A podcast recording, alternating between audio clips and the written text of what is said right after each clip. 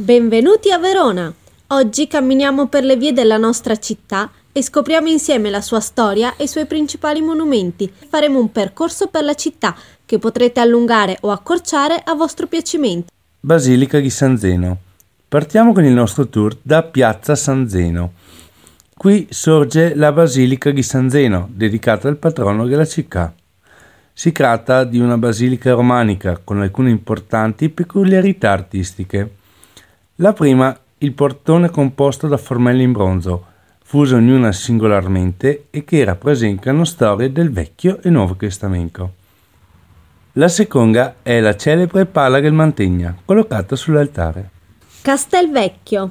Lasciando la Basilica di San Zeno alla nostra sinistra, proseguiamo fino alla giovanile piazza Corrubio e poi incamminiamoci verso le regaste San Zeno, questo percorso in riva al fiume Adige permette di avere una vista privilegiata sul ponte di Castelvecchio, uno dei simboli della città.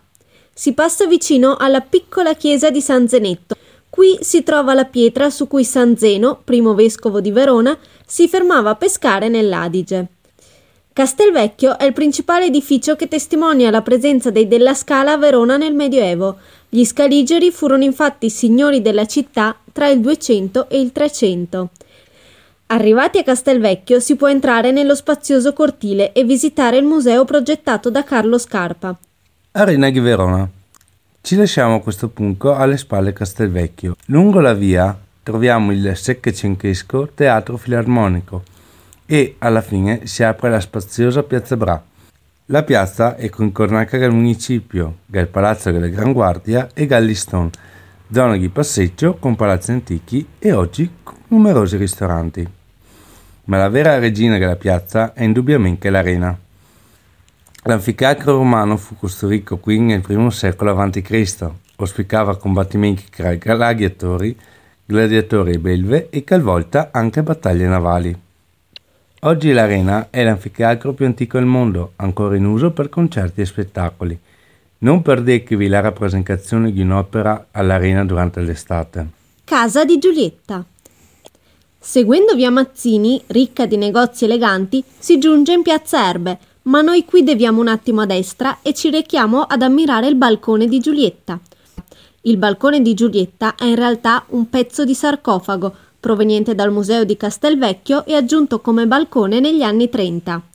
Non si sa se qui sia vissuta veramente Giulietta Capuleti, anche se la casa era effettivamente di proprietà di una famiglia chiamata Cappelletti. Quel che è certo è che nel corso dei secoli fu una locanda e addirittura una farmacia. Ma una tappa qui è d'obbligo, se non altro per toccare la celebre tetta di Giulietta e sperare che vi porti fortuna. Piazza delle Erbe. Tornando sui nostri passi, arriviamo in Piazza delle Erbe, quella che in epoca romana era il foro, mentre nel corso dei secoli successivi divenne la Piazza del Mercato. Al centro della piazza si trova la statua di Madonna Verona che rappresenta la città, mentre in fondo troviamo la colonna del Leone di San Marco, l'ascico dell'illuminazione veneziana.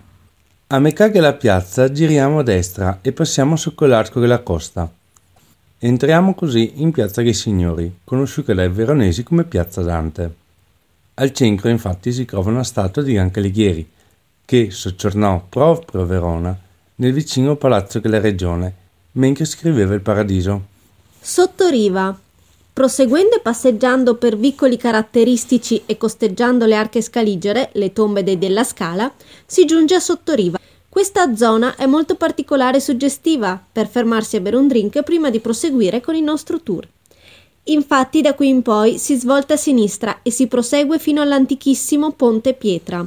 Il ponte fu fatto costruire in epoca romana, ma nel 1945, quando l'esercito tedesco lasciò la città, venne bombardato insieme a tutti gli altri ponti. La parte più antica del ponte, quella romana, è costituita da blocchi in pietra bianca. I mattoni invece fanno parte della ricostruzione che fu fatta nel dopoguerra. Dal ponte il panorama sulla città è meraviglioso, ma per ammirare il panorama più spettacolare di Verona dovete recarvi sulla vicina collina a Castel San Pietro. La collina può essere raggiunta a piedi o con la funicolare. Prendetevi del tempo per andare lassù e lasciate che gli occhi si riempiano di bellezza.